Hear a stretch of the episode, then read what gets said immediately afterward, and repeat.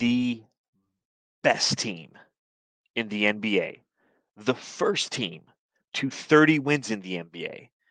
That's right, Jamsters. It's your Phoenix Suns as they defeat the Los Angeles Clippers, a.k.a.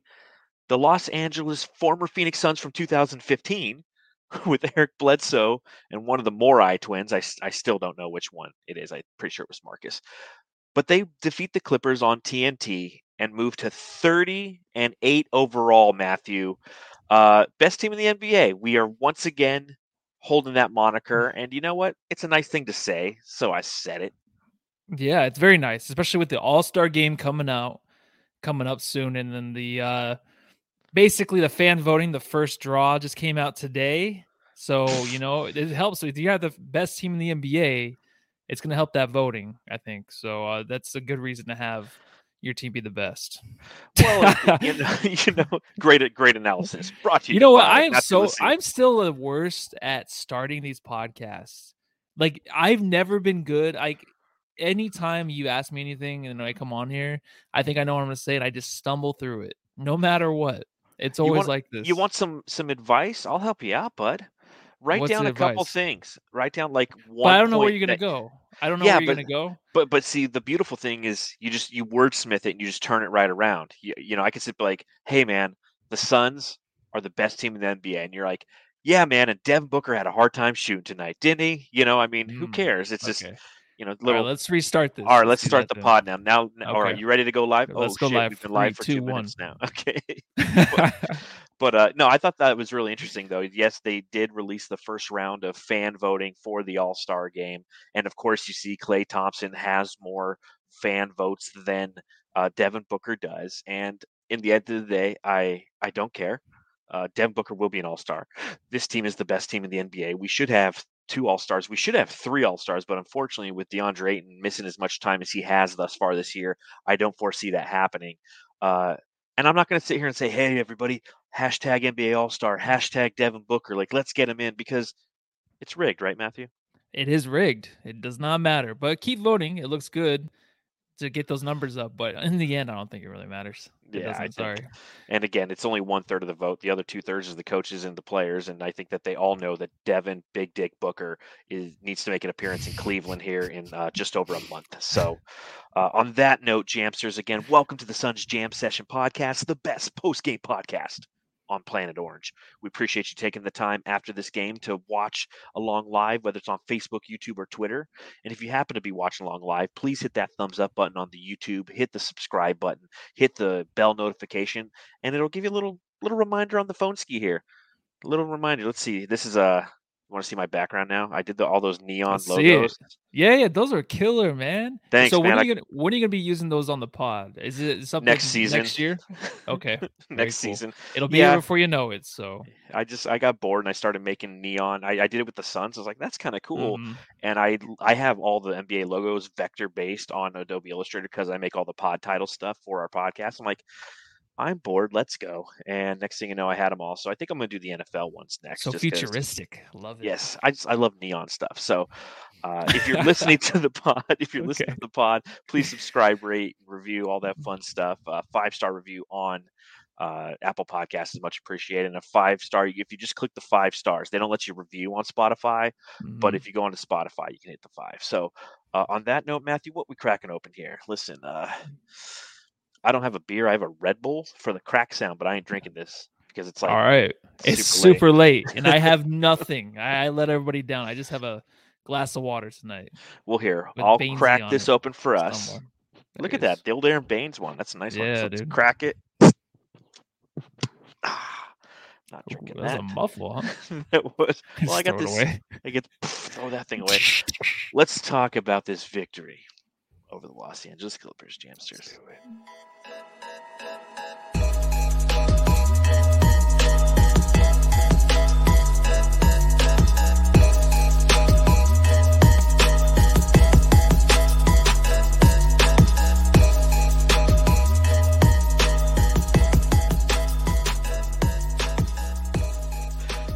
Your Phoenix Suns defeat the Los Angeles Clippers by a final score of 106-89.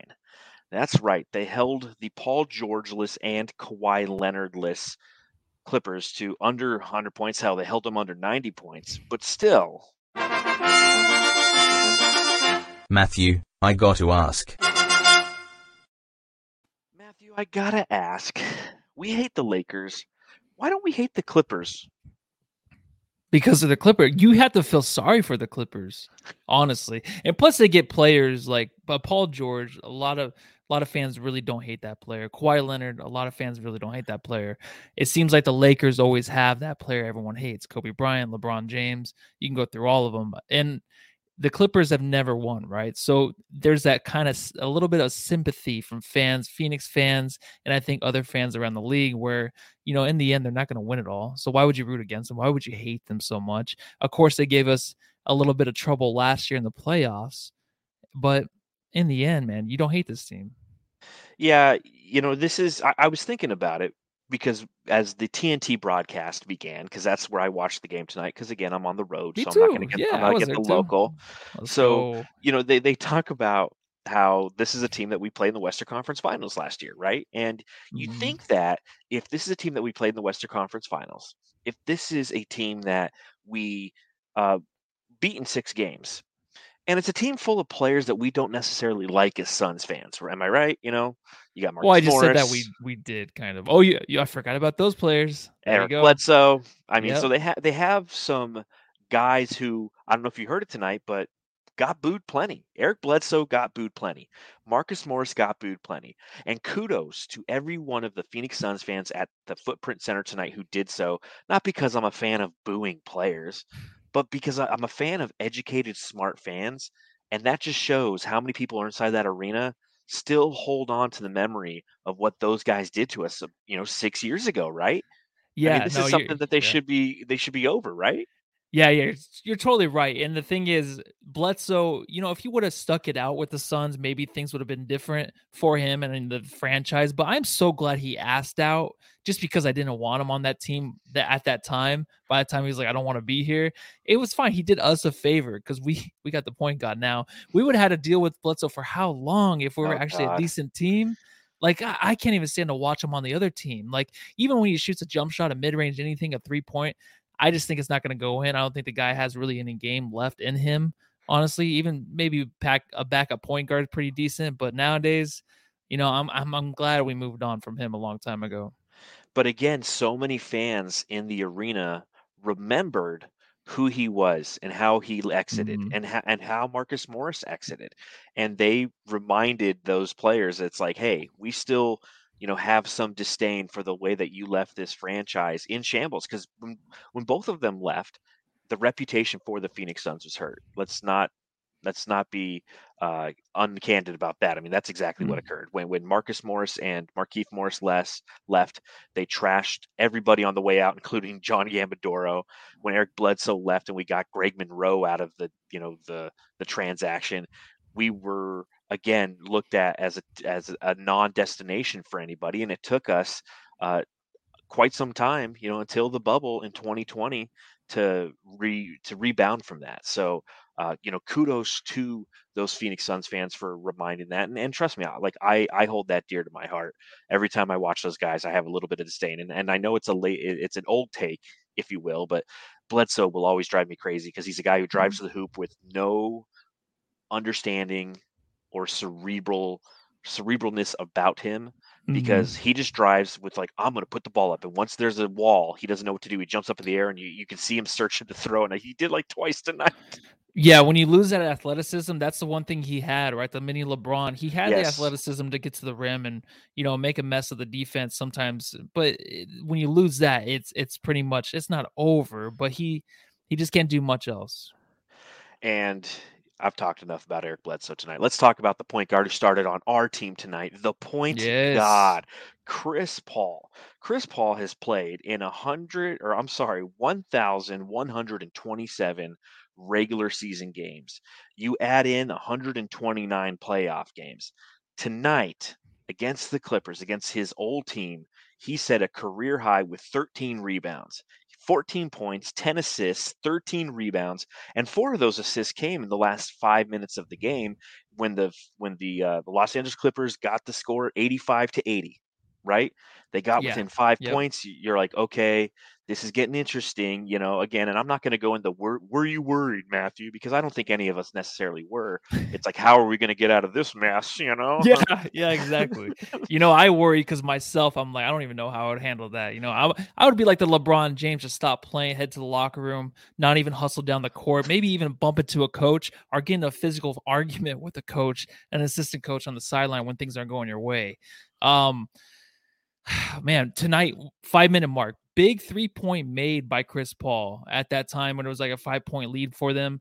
And then he finds Cameron Johnson. He finds Sticks, back-to-back plays after Cameron Johnson and after Sticks kind of turned the ball over, a little bit of a mess up on their end to where they just kind of lost the ball and turn it over, give Clippers a little bit more momentum. It doesn't matter. Chris Paul finds them. He counts on them. He knows that they're going to be ready. These young guys, it's Chris Paul and these young dudes, they're going to probably be jam star of the game, all three of these guys. I love the fact that you can just really plug and play with him. We talked about, too, even Biyombo. He is the point guard for a reason. And if you listen to last Bill Simmons podcast, it was crazy to hear. I forget the lead that was on there, but they were talking about, is Chris Paul still the point guard? I never really heard it this year. I'm like, you're not watching Suns basketball. He's making all these players almost like all-star recognized players. I feel like, you know what I mean? Just game to game. I'm not saying a full season's worth, but the way he's making these guys play and the way he's setting them up for, you know, a great future here in the franchise for the rest of the year, it's something that only a point guard could do. So he is absolutely a top point guard still in the league. I don't care how many shots Trae Young makes or Steph Curry makes. This guy is ready to ball and make the team better. MVP caliber. Well, and again, you know, talking about that episode of the Bill Simmons podcast where they're questioning whether or not Chris Paul is still the point god, or if, you know, John Morant's starting to take some of that moniker, if you will. They question that.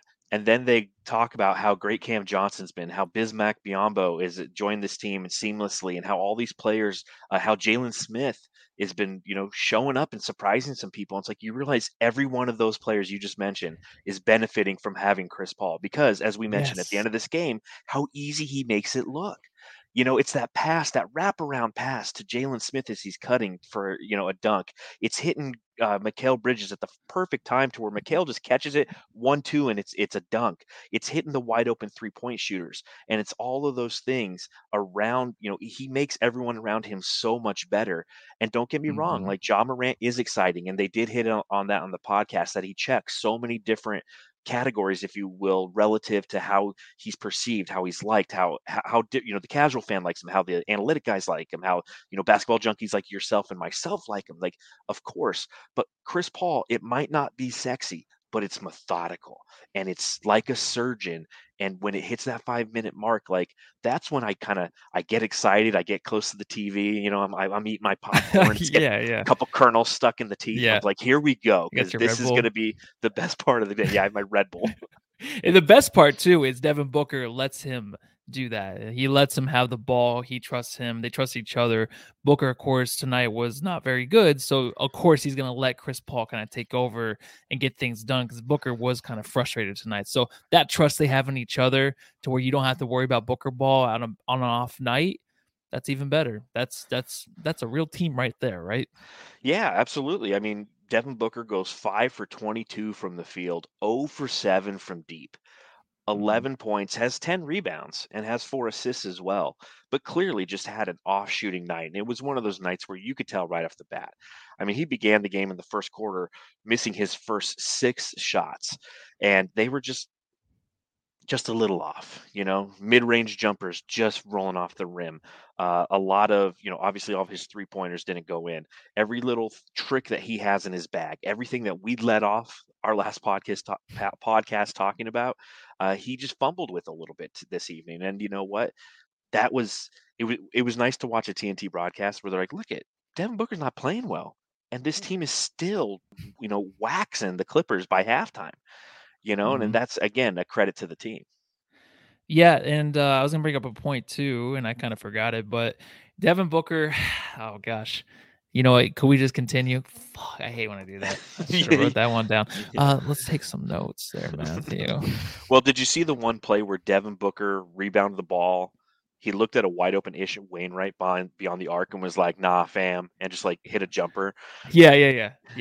No, I did. And but the frustration he had too with the rim too. I think it was like in the third or fourth, the early fourth quarter, where he basically had two putbacks and he missed both of them and finally made one.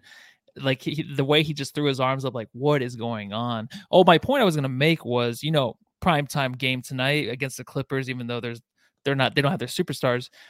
Even on a game like this where Booker is off, we know all these guys can step up prime time in the playoffs. It doesn't matter. So this isn't a thing where he has an off night. It's like, oh, can he not perform in the primetime game? You know, no, that's not it. Cause he's had plenty of games where he's put up great stats, great wins for the Suns in the regular season and in the playoffs. So that's something you don't have to worry about with this team, which is kind of cool, right? A lot of teams worry about that stuff, but Suns, they just don't this year and last year. Well, yeah, it's no longer a narrative, you know, because that was one of the questions that we had, you know, early in Devin Booker's career and even going into last season when he finally played in games that had weighted minutes, because he played on a couple national television TV games. What was it, like 2 or 3 years ago? We only got like one. I think it was the Ricky Rubio year. Yeah. We literally got just like one. So we didn't necessarily know what we had when it came to Devin Booker performing under the bright lights of national televised games. So yeah, he scores 11 points. No one's going to be like, oh man, he just can't do it in the big games. It's like, this isn't a big game. I mean, they're clearly hampered. We're not seeing Kawhi. We're not seeing Paul George. We're hampered. We're without some of our players. So it's just another night for Devin Booker where he's trying to work some things out. And you know what? Didn't work out for him necessarily. And his team still wins by whatever that math is. I don't know. What is that final? Let's see. 106-89. So 40. Yeah. 47. Clearly. Yeah, 17 points. Yeah. They win by 47 points. It goes up so quick. It's like two point lead. All of a sudden 11 point lead. They won by 17. It's like, they just blasted up there, man. Well, they went on a 21-9 run at the end of the game with, you know, once it was 85-80, the Clippers only scored 9 more points. The Suns scored, you know, 21 more points. Reggie Jackson. Hey, Reggie, keep shooting those threes, dude. Keep doing it, man. Oh my God, man. He just let his team down tonight. No, big time. So one thing that, you know, kind of caught my attention was what the news that we heard at the very beginning of the day, and it prompted a new drop. Biz.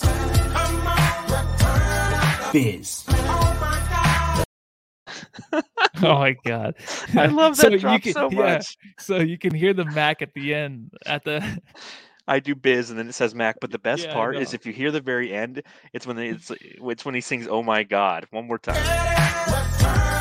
Biz. Biz. I just love the close-ups of your face all of a sudden, like, just freaking scares the shit out of everybody. Yeah, for those of you who are listening, check out the YouTube. But there you go. Good job, John. Everybody, round of applause. Thank you. Thank you very much. Bismack Biyombo signed by James Jones for the remainder of the season. And give me your thoughts on that. Oh, I mean, it was coming, right? What is weird is we wish, you do mostly, you wish for these players, we get them and we keep them. And now everyone in the TNT broadcast is talking about how we're a big team now. It's crazy because it worked out so well. He signs and then he doesn't let up today. He has a great game again. And initially, I wasn't surprised they signed him because I knew it was going to come. But it's just one of those things where it's like, dude, this franchise cannot mess up. Right now, they just keep making the right decision one after the other. I just feel like in the past, this would be like a 10-day contract. Okay, that's it. Obviously, we want to be winning, and Biyombo probably won't even be playing the way he's playing because he's not playing with Chris Paul. But, I mean, his hustle, everything he's doing, putbacks, anything he's asked to do down there, he's doing it. So it's well-earned, man, right?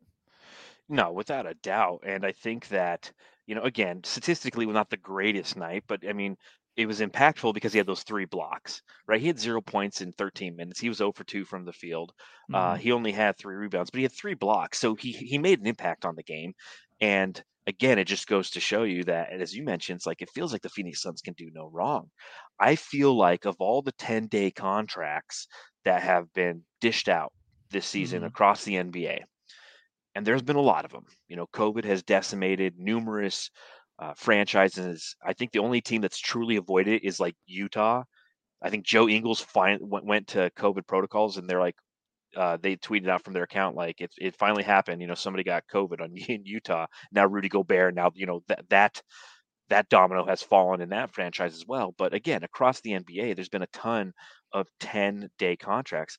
I honestly think that Bismack Biyombo, and again, this is clearly Suns bias because it's the one team I watch consistently, but I feel like, based on kind of what I view on Twitter, the different articles I read on The Athletic, things of that nature, I think he's had the best and most impactful return to a team, therefore the return of Bismack. Do you think that his signing is it's an indicator that Frank Kaminsky is going to be out for quite some time? Because Flex from Jersey tweeted out a couple days ago, he says, "I'll say it again, the signing of Bismack is going to pay huge dividends down the road. Ayton, McGee, and Biyombo are going to cause serious problems for teams come playoffs. With Kaminsky out, likely out another 6 to 8 weeks, I believe Bismack will be with the Suns for the rest of the year." He tweeted that out 2 days ago because he, you know, kind of said, "I have some insider information, essentially what happened with his injury. It's a rest and assess. They've assessed, and now it looks like it's going to, unfortunately, be at least 2 more months until Frank Kaminsky comes back." Yeah, and even if he does return, I'm not saying like he's an all-star, he's a great player, but he did make a big impact. I mean, we were undefeated with him in the starting lineup, so it's going to be tough. And for them to resign him, I mean, I did think about that. Dario Saric is just, I'm not worried about that anymore. I think that's just long gone. I don't know if he'll ever return or even wear a Suns uniform again. So Kaminsky, we could count on him, but then right now it's so great to have Bismack to where he can come out and just pick up where Kaminsky kind of left off. I know there was a big gap, but as soon as you sign him, he can pick up where Kaminsky left off. Of course, he doesn't have the three-point shooting, but he does basically allow what Kaminsky was doing. And if we have one or the other, we can count on them. They're reliable. I mean, Kaminsky, you can throw in the starting lineup. He'll do whatever's asked. Bismack Biyombo, just these guys are just playing so well together with Chris Paul that it doesn't matter who you plug in there. So the name Bismack, of course, is somebody that we really wanted. And it's somebody that popped on. It's like, oh, I didn't know he wasn't on a team. And then he gets here, and it just proves that like you can really just plug and play anybody. So I think that whole thing with Kaminsky, even if he came back, I don't really want to look forward to having him in the lineup just because I feel like it would take him a while to get back into things. It's nice to just have a guy ready to go right now, right? Ready to go into the All-Star break in the second half of the season. Big time. And again, I just think it's an indicator that we're not going to see Frank for a long, long time, if again, the rest of the season, because of his injury and the recovery time, because we don't need him. We don't need him right now. So you can continue to let him, you know, do what he does, heal properly, you know, get well, obviously, Frank. But at this point, he's just not going to be somebody who we're probably going to see again. And Bismack Biyombo is going to be the guy who's going to take those minutes, who's going to relieve both Ayton and McGee and give them extra minutes off throughout the regular season. That's, again, going to ultimately lead to the success of this team. And it's just so funny because, you know, earlier in the season, we're just talking on the podcast about how deep this team is and how it was equating to success because of the performances of Frank Kaminsky. He goes down, and they plug, you know, they get Bismack Biyombo. It's almost like the Arizona Cardinals when they lost Max Williams and they got Zach Ertz. You're just like, oh, okay, totally, I know, same concept. And then the Eagles are going to probably beat the Cardinals in the playoffs. Isn't that weird how that works? It's like you leave a team. I know, I'm just kidding. You leave a team to go win, and you might lose to them in the playoffs. Yep, absolutely. You never know, Bled. Ted Lubin, one of our loyal Jamsters, he says signing Biyombo means less minutes for Nader and Kaminsky. That's when they come back and they're healthy. Sticks deserves some rotation minutes too. And again, I think that's a valid point. Sticks report. You know, one of the things that Monty Williams said before the game today and it was tweeted out by Dwayne Rankin. He said, Jalen Smith has earned the right for more minutes even when everybody gets back, but sees him at more of the 4 than the 5. He also could see Smith playing the 5 in a small ball lineup. I think the acquisition of Biyombo is Monty Williams and James Jones communicating to each other and saying, hey, Jalen Smith, who let's not fool ourselves. He's been playing really good at the 5. It's when he's played at the 4 that he looks a little bit lost because he's playing against some more athletic wings and it's harder to defend when you're being pulled away from the area in which he thrives, which is the paint. But with the Biyombo acquisition, it is Monty Williams, it is James Jones saying that they want to play sticks more at the 4. Do you think that's the right move in the right place for Jalen Smith? You know what? At this point, the way Smith is just playing, I know it'd be a bit of a change. I know he can stretch the floor, right? I mean, you don't like the threes too much, but I guess we kind of go back and forth with that because some games he can hit a couple and it looks pretty good. So I just think it's really about his confidence and how confident he is, of course, which he's very confident. So wherever this team puts him, I believe in him to, of course, expand his game. We talk game to game how he improves. He really does. The only downside, I think, to this is maybe the fact that when Ayton does come back and then they have to spread the minutes, it gets a little bit thin for him. How is he going to respond to that? You know, I mean, playing these 20-minute games, 25-minute games, it just helps you develop so much more. It's something, of course, you look forward to. It maybe gets him more in the flow of the game. But then I don't worry about that because I think he's just such an aggressive player to where even if he's playing the 4 or even the 5 at times, he's going to be that guy that you can just count on to be aggressive instantly. He doesn't need to get into the flow of the game. He's going to instantly come out and be an impact. The 4 is going to be weird. And I always think the 4 is just such a weird spot now in the NBA, don't you think? Because I feel like you have those tweeners between 3 and 4, and then you just have the guy in the middle, the center, supposedly, whatever the hell they are nowadays. It's just such a weird spot right now because if you play the 4, you're going to have to spread the floor. And then a lot of them, these guys are, they're usually pretty good at shooting threes, but then if they're too big, like a Zion, then you play him like at a center position. That's probably the best that he plays at. Cause then he takes up so much room.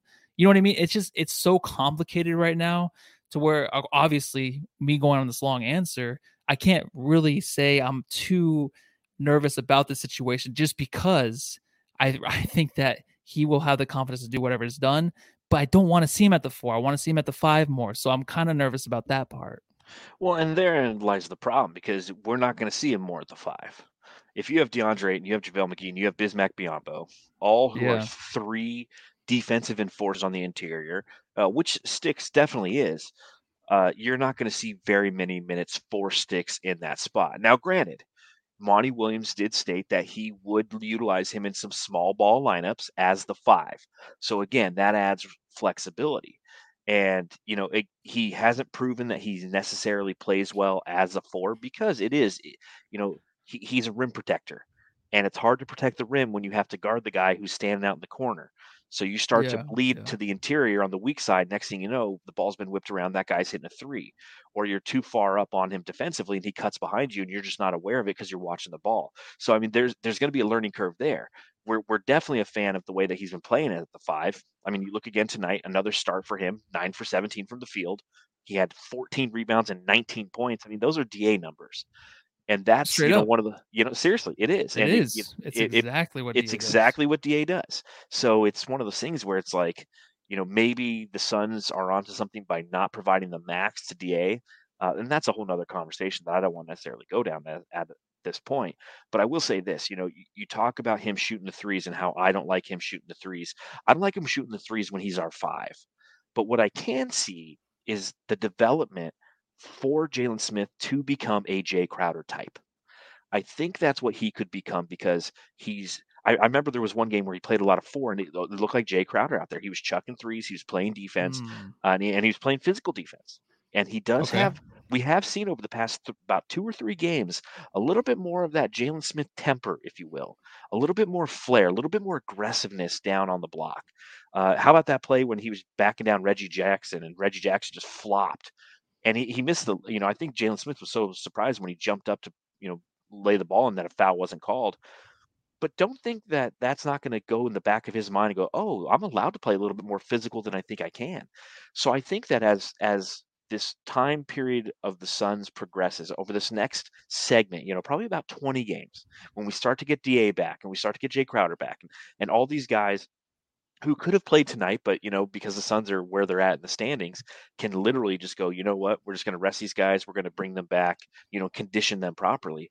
But don't, you know, take a look at these next 20 games and see how Jalen Smith performs in that four. I think it's going to be very vital because, again, that makes ultimately Jay Crowder expendable at some point in his career with the Phoenix Suns. And then you can do just what Matthews always wanted. Cam Johnson slots into the starting four. Yeah. Then you have Jalen Smith coming right behind him. So, I mean, that's how I'm kind of looking at this. I know. And like we talked the last pod with Coach, and what we're talking about, it's a good problem to have, right? And yes. Sometimes when that said, I don't know if it really is, because you're saying you're going to put Jalen Smith at the four where he's just playing so well at the five.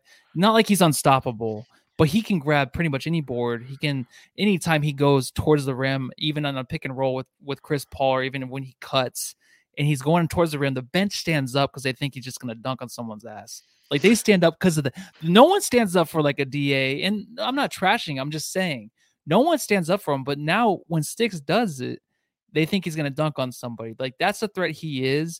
And you're talking about like the flopping. It's something because the smaller guys, of course, they don't know they can guard him. And all these players are going to notice in the league that he's going to be more difficult because he has the length too. And you said the Jay Crowder comparison, I get like the intensity and stuff, but I love him underneath there because he's so long, like a Mikal Bridges, to where he can just, you know, just not dunk all day, but just little oops and everything around the rim just makes it easy for him. So I think it's a tough decision. It's a tough thing for Monty to deal with all these guys now. What the hell do you do? But they'll figure it out. That's what you don't have to worry about it. It's a spoil of riches, you know? And again, I think that that's what makes these next 20 games very interesting to see how Jalen Smith develops, because you're absolutely right. If he's playing the four and he can work his way down into the paint and do what he does effectively on both ends of the floor, that's a win for the Suns, mm-hmm. But he needs to have some of that ability like Jay Crowder does to spread the floor and to be the guy who's just kind of hanging out in the corner, but knows how to crash the boards. Cause again, Jay Crowder, you know, second leading rebounder on the team, there's a reason for that because he's coming in and, you know, crashing the boards and assisting with a lot of the team rebounding. That's where Jalen Smith has to learn how to rebound from, you know, 30 feet, starting out on the 3-point line and moving inwards versus living down 15 feet. And so it'll be interesting to see how these next few games go and how he progresses in that area of the floor. I think it's going to be really fun to watch as well. But again, another great game by Jalen Smith. And, you know, maybe sometime we'll have that, is he expendable conversation? Cause, and I mean, by expendable, I mean DA, because, you know, it's plug and play right now. So we'll see. Drop it like it's hot. Lights, Cameron, action. Career high for Cameron Johnson tonight. 24 points. His career high previous was 22. Matthew, he had 17 at halftime.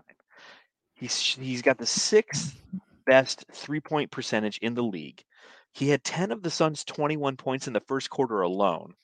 And he has now had 21 consecutive games with 2 threes.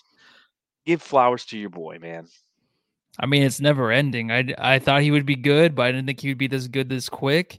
It's just, of course, the word consistency. It's just something he is. He's just consistent always. And he's just, there's a play where Cameron Payne, you know, good start to the game, a little bit of a bad finish for him, but Cameron Payne brings the ball up and it doesn't look like anything's going to happen. It's just no one's moving, but one guy that was in the corner had his hands up and he was covered. That was Cameron Johnson. What he does is he moves to Cameron Payne. He cuts wide open. Cameron Payne just like, oh, here, take the ball. Right at the top of the key, shoots the ball. Those are the things where like a lot of these players in the NBA don't do. They don't notice like if someone's struggling to set up the offense or to find somebody, you know, to get things moving. Move. Like how many times do you hear coaches yell, move, move? Mm-hmm. Cameron Johnson, he's just that guy. It's always the things that happen every game that you just notice. And he has like a little delicate floater now too. He had tonight, like just Oh, I don't know, man. I'm lost for words because it's never ending. He did mess up with like the turnover late in the game, but then he gets fed again from Chris Paul. He never gets down on himself. You know, like Mikal Bridges kind of dropped his head after missing like every shot tonight. That's not Cameron Johnson. Cam is just ready for the next play. He just knows the next play is just as valuable as the last and the next. Like he's out there making sure that he is not going to go anywhere every play. He's just making sure like, hey, yeah, I'm on the bench right now, but Bill Simmons is talking about me. Anybody that watches the Suns knows who Cam Johnson is, and they want him on their team. And he's that valuable right now for the Suns. Oh, big time. And that's why we had that conversation on the last podcast about whether or not he's priced himself out of our grasps, if you will, in better two not. Seasons. You know, better not. Oh, but 2 seasons.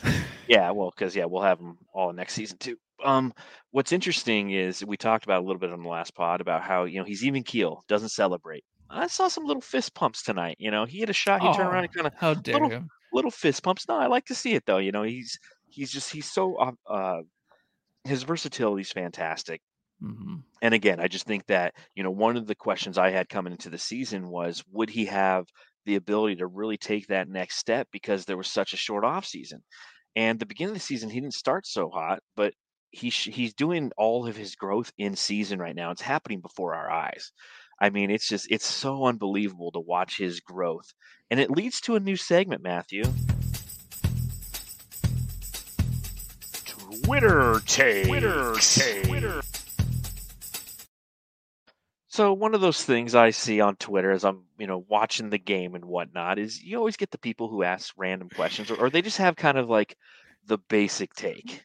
And one of the ones I saw is, should Cam Johnson start when Jay comes back? And I feel like it's such a cheesy conversation, but I'll ask you, Matthew, should Cam Johnson start when Jay comes back? Yeah, really, I got to ask, because I had the one drop last pod that I added, do you have to have 5 more the next pod? Just outdo me? I've just been in a creative mode recently. It's great. I love the new drops because I can't stop laughing in the beginning.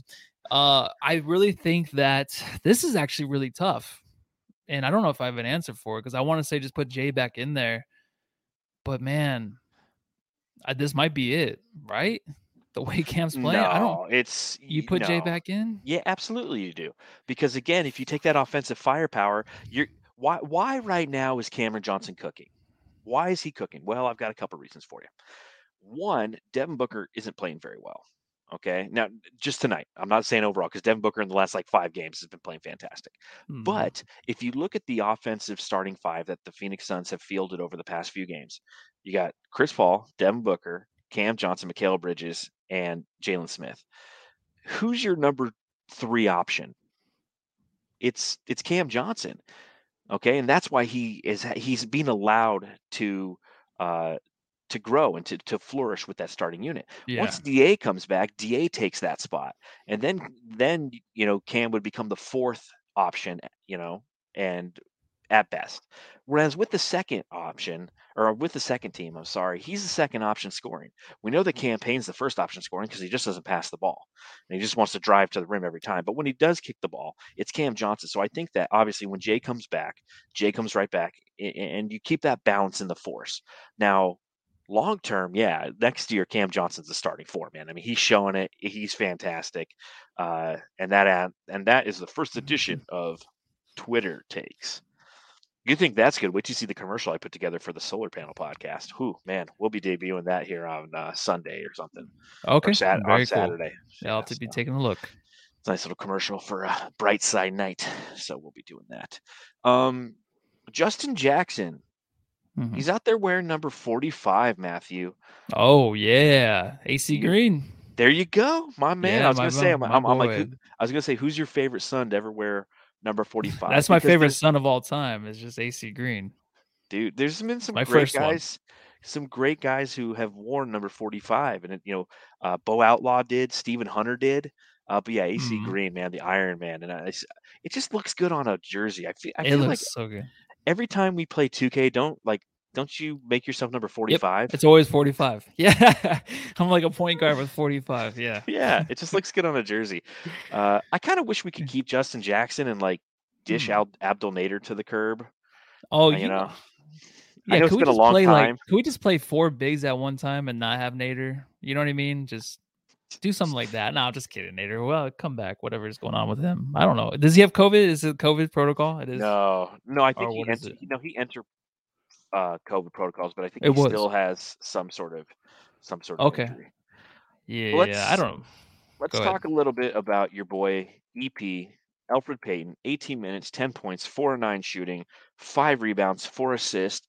I just read campaigns. I'm sorry, Elfrid Payton, 15. See? They're confusing, aren't they? I get them confused all the time. 6 points for Elfrid Payton, 2 rebounds, 1 assist. I really like the way that he played tonight. I think that he made some very crucial baskets during that middle of the third to the end of the third or the beginning of the fourth, when the Clippers were really putting it on the Suns, because Phoenix only scored 19 points in that third quarter. I feel like Elfrid Payton's the one who just kind of kept them just at arm's length, because whenever you are going against a team that doesn't have a really strong rim protection kind of guy, because Serge Ibaka just wasn't cutting it, at that point of the game, that he can feast, and he did so tonight, and he really helped the team when we needed him to. So we don't need to slander him. As Fabio says, like, decent game by EP. As long as we get a decent game by EP, I'm happy, man. Yeah, the praise, I love it. I do love how he tried to do have a jump ball with Jalen Smith at one time on the floor. That was great. I don't know why they didn't call a jump ball between those two.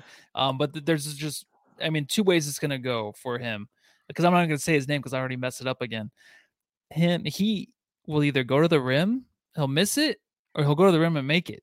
That's all he does. You know what I mean? I'm serious. That's it. Tonight, he had a few easier ones because the defense backed off, and he did make some crucial shots down there.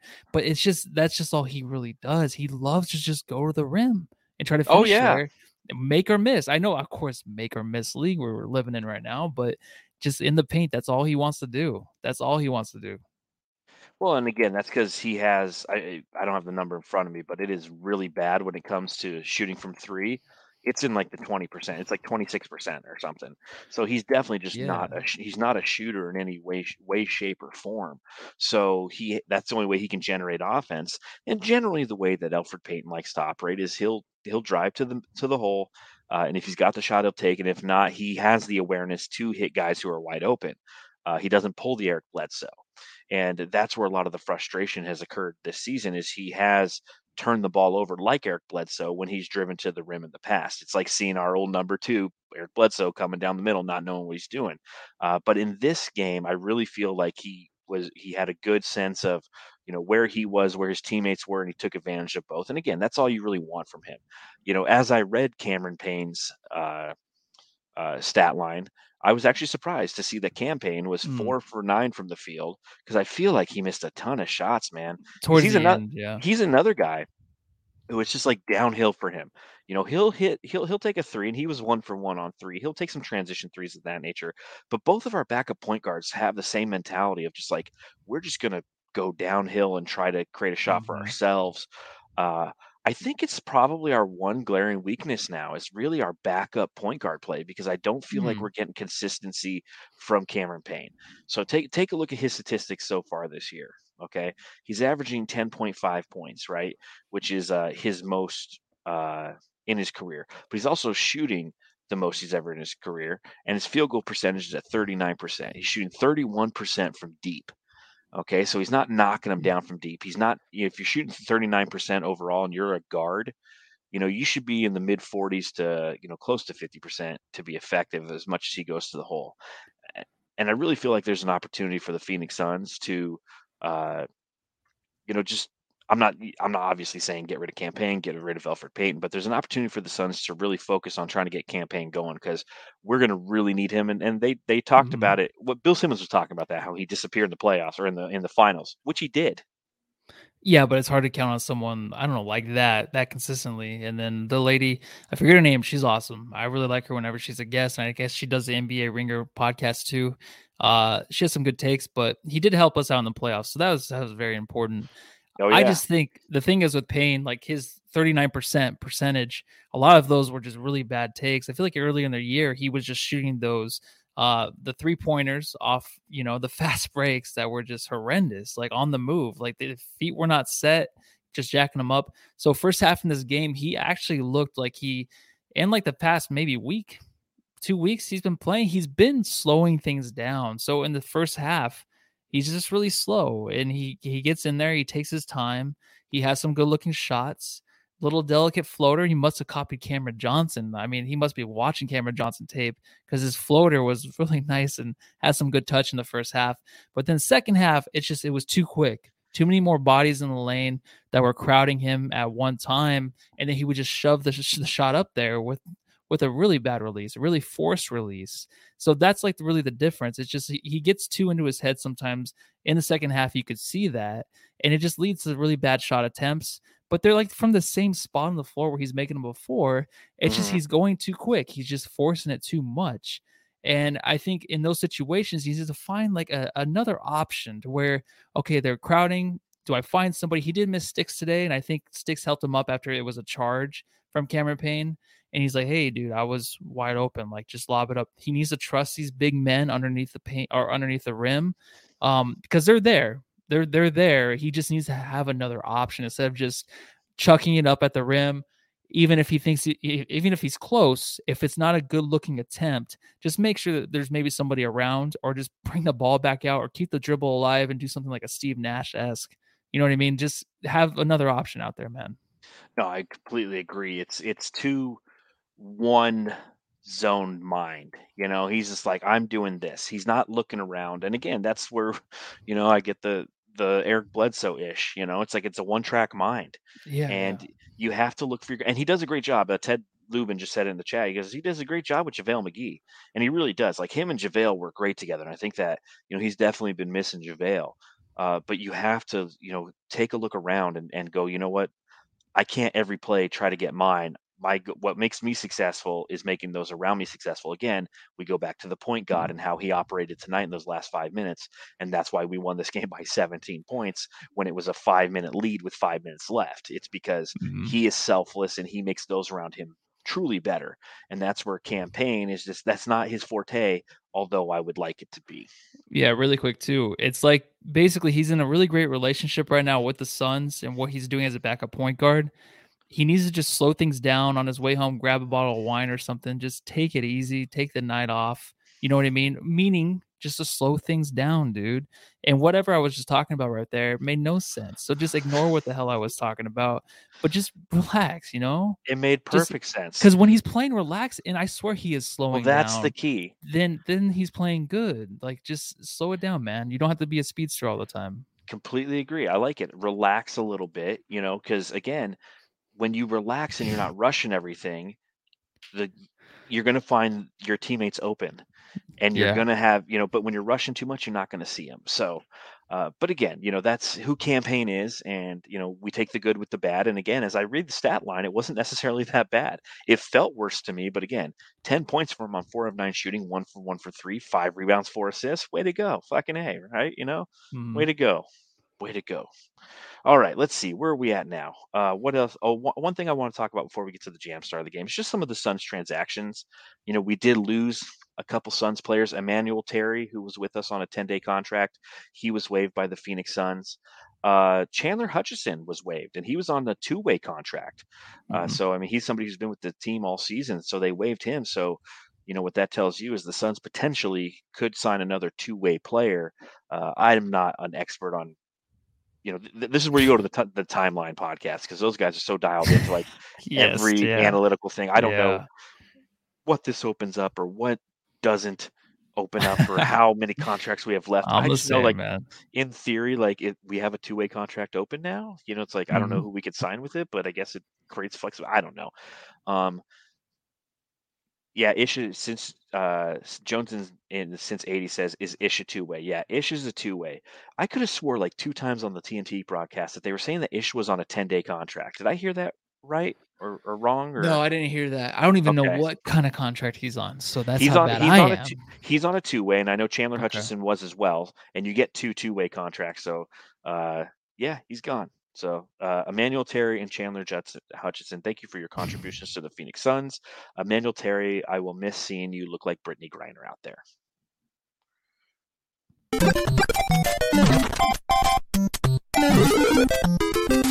Jam star of the game. All right, Jamsters. It's that time of the podcast. You let us know if you're watching along live in the chat who your jam star of the game is. And if you're listening, this is a good time. Just go and hit that subscribe button, hit that rate button, give us 5 stars. Write in the Apple reviews who your jam star of the game is. I don't care. Yeah, for sure. Matthew, for sure. Who's my jam star? Is that what you're going to ask me? Who's your jam star, Matthew? Oh, it's going to be Chris Paul tonight, actually. Dude, I know. Cameron Johnson, amazing game, really great first half. But it's just all around great. But Chris Paul just ends the game, dissecting that defense, doing things that he's done last year, playoffs, this season. It's just something that's constant. So him and Mikal Bridges. I don't know. That guy plays number 23. I'm just joking. Cameron Johnson and Jalen Smith, him and his 2 buddies. I'm gonna give them all together because they kind of own the final 5 minutes. It's fun to watch, dude. Just any young guy, just play with Chris Paul, and you can just do whatever you want, and he'll find you. Yeah, you will. As long as you hustle, flourish. Yeah, I give it to Chris Paul. It's the first triple-double for him this season, and I think that again, the way that he orchestrated that last 5 minutes was surgical. It was artful. It was impressive. It was something that we should never take advantage of because for so long we didn't have anybody who could even come close to dominating a game in the way that he does, and doesn't even need to score the ball to do so. He's such a fantastic talent. And I think that it was another fantastic ending for him. Next up for the Phoenix Suns on Saturday, we are going to be playing the Miami Heat. Where's that? I just wanted to pull up the thing. Suns versus Heat preview. All right. So the Suns are playing the Heat. Did you see Tyler Herro swinging on freaking, who was it? I can see the guy. Oh, Jamsters, help me out. He went up and he did the Pat Bev. He pushed him in the back.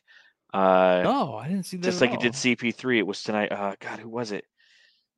A center for the team that come on, played Jamsters, tonight. Don't let us down. Don't let John down. I'm letting myself down. How do I not? Nurkic, there you go. Thank you, Crazy Pasquale. Oh, okay. Yeah, he came up and he pushed Nurkic from behind after a play where Nurkic kind of clipped him on a 3, and then Nurkic took a swing at him and he took a swing and just missed, or what? Yeah. Oh, but okay. I mean, it's just so the Miami Heat. What are you looking for as the Phoenix Suns get ready to play the Miami Heat for the first time this season? Well, speaking of Tyler Herro, there's a guy you got to look out for, right? I mean, he's going to be the 6th man of the year, comeback player of the year, probably too. He's in the running for those. But what I'm looking for, John, the return of Ayton, right? He's going to be back for this game, right? He has to be. They're out there warming up. They're on the bench. They're going to, I just know those minutes. I think I look forward to this the last 2 games where I thought he would be back, but this has to be definite. So I'm looking for that. And just the split of those minutes. If we're going Suns side, the other side, of course, Tyler Herro, him and Devin Booker, if they have a little bit of a matchup tonight. I know Tyler Herro gets a lot of minutes. He's averaging 20 points a game right now for the Heat. So his minutes be matched up with Booker. I don't know if it's going to be really a competition, but that's always fun to watch, I think. Yeah, he's definitely somebody who rises up to the occasion because he is a huge Devin Booker fan. You know, he went to Kentucky just like Devin Booker did, I think. And I don't know if he did, actually. I feel like he did. Did he? Okay, I'll look it up. Yeah, like I had their roster up. Now I feel like an idiot. Yeah, he went to Kentucky. Yeah, I'm right. Oh, now I feel like an idiot. You know, but Jimmy Butler's questionable. Bam Adebayo's out with a thumb injury. Yeah. You know, their injury report is a long litany of players who are not in, which is unfortunate. This is the 4th overall seed in the Eastern Conference. They're 15th overall in points per game, but they're 4th overall in opposing points per game. And they have a defensive rating of that's 11th in the league and an offensive rating of 5th in the league. So it's interesting how they don't score a ton of points, but their offensive rating is still 5th in the league and vice versa, kind of on their defense. So, it will be at home. I think that's obviously going to help. It's the return, as you mentioned, of DA. Yeah, it'll be the first time, and potentially JaVale McGee as well. And it'll be the first time we kind of see James Jones start to experiment, I think, with Jalen Smith at the 4. So I'm looking forward to another fun game for the Phoenix Suns, and I want to see that Tyler Herro, Devin Booker matchup. I mean, you hit the nail on the head. That's definitely going to find each other. They're going to find each other. Oh, big time. So Let's see. Is there anything else we want to talk about before we get out of here today? Well, let's do this one. I think I clicked something. Childhood trauma.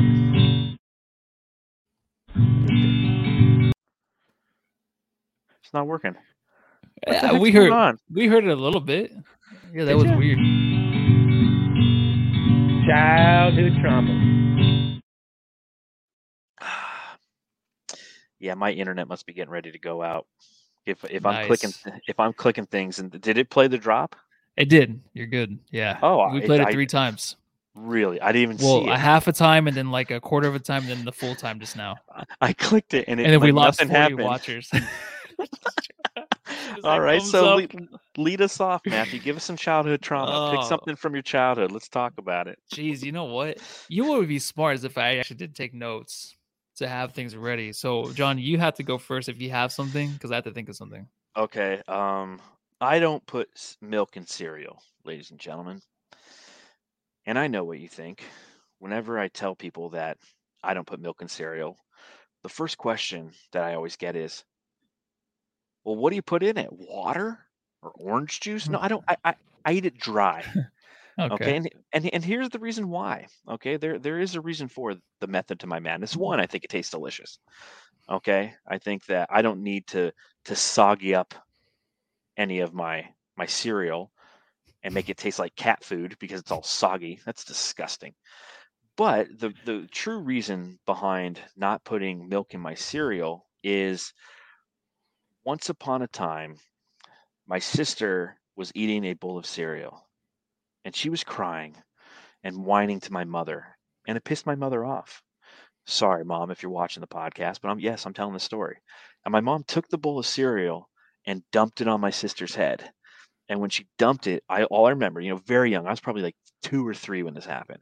I remember seeing my sister crying, and nobody cries pretty. So she was ugly looking at And milk was just covering her face with Cheerios as she was crying. And like from that moment on, I think psychologically something flipped in me. Like I don't like milk at all.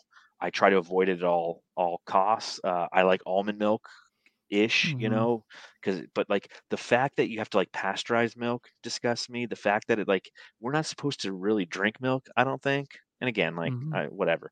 But that's my I don't put milk in cereal or cereal and milk or however you want to do it. And every time I eat cereal at home, my wife gives me shit about it too. It's like, I'm not doing it. You consistently get it too. Yeah. And yeah, well, milk that was spoil and it's gross. It smells when it's bad. If you're like a day past the expiration date, it smells. Milk's gross, bro. That was pretty traumatic, though, man. Like that's it's called childhood trauma. Your mom, your mom needed to sign off on that one, right? Maybe you misremember it. I bet you that's what she's gonna say. Probably, but whatever. But okay. Well, I thought about one. Okay, if you're finished with that one. I mean, I fire think away a little deep there. So mine's kind of like a ghost story, a little bit. Ooh. So I think I was like 5 or 6 years old. And it was the old house I lived in, and my brother and me were at home, and it was leading into the night. I think it was like 3:00, and he's like, "Hey, I'm going to go to my friends. You want to go with me?" He should have just took me because I was young. And I'm like, I don't think so. Like, I don't really want to go because, I was insecure at 6 years old. I didn't want to be around people. I was already in that phase. But no, he's like, "All right, just stay here." It was basically my brother's like, "Do you want to go or no?" And I'm just like, "I don't know." He's like, "All right, just stay here." No. And then he left, and I was like, okay, so I'll just stay here by myself. My mom and my sister are going to come home a little bit. They went to go get groceries. I was sitting there in the living room, and I was scared of my. As soon as 10 minutes in, it was 10 minutes in, I was just freaking out. I'm by myself, but I was just scared. Like, I just feel something. I'm like, this is not right. I shouldn't be by myself. And I was sitting there trying to watch TV, and there's like a figure, and this is me when I'm little. So, of course, your imagination, right? But I was sitting at an L couch, like an L-shaped couch. I was sitting directly in front of the TV. To the right of me, there's like someone sitting. It's like a dark figure just sitting right there. And I could not look over. Like, I was freaking, I couldn't. You were move. Like frozen? I was frozen. As soon as I heard my mom and my sister pull up, I just ran in there. But it wasn't like the whole time. It was like off and on. And I was just like, why am I here by myself? It was the most frightening thing I ever had. And of course I was young, so it could maybe not be the truth, but I remember that. You felt, and it clearly was emotionally impactful. Did like the hair stand up on the back of your neck, and you just can't move. Yeah. No. I could not move. And I remember just the way, I mean, it's just a figure, like it was just sitting down in there. All right. I got to go to bed tonight. So. All right. Good night, Jamesters. Well, remember that one time you were at the house, and what's that show you watch with the guy? Ghost Adventures. Yeah. Best show. And then like something fell down upstairs, and it doesn't make any sense. Like the girl's makeup box, the entire thing fell down, and like push that thing. That thing's not light. Everyone left. I was watching Ghost Adventures by myself again. You guys left me in the house by myself, and I was just watching, and it was a really intense part. And all of a sudden, the makeup, these boxes or these drawers you pull out, they're plastic drawers. You get them for like $10 at Walmart. Just the whole thing just went across the bathroom. Like the loudest noise I've ever heard in my life. Yeah, full of makeup too. That was. Yeah, that was crazy. Well, Matthew with the supernatural, me with the reasons why I don't intake lactose, and I love cheese, but fuck. See you later. All right, just taking off. Everyone's taking off. Well, thank you everybody who's decided to hear some more childhood trauma. You know, it's all part of the process. This is like our therapy session, the Sun's Jam therapy session. So, but on that note, Jamsters, again, thanks for joining us at the end of this game. Another dub for your Phoenix Suns. Not traumatic there, unless you're a Clippers fan, which no one is. Make sure you subscribe, rate, review, hit that thumbs up button while you're here. Stop by Apple, stop by Spotify, give us reviews there. Just help us out. We appreciate it. And on that note, we'll see you on Saturday. Yeah, go home, love your family. Take care, everybody.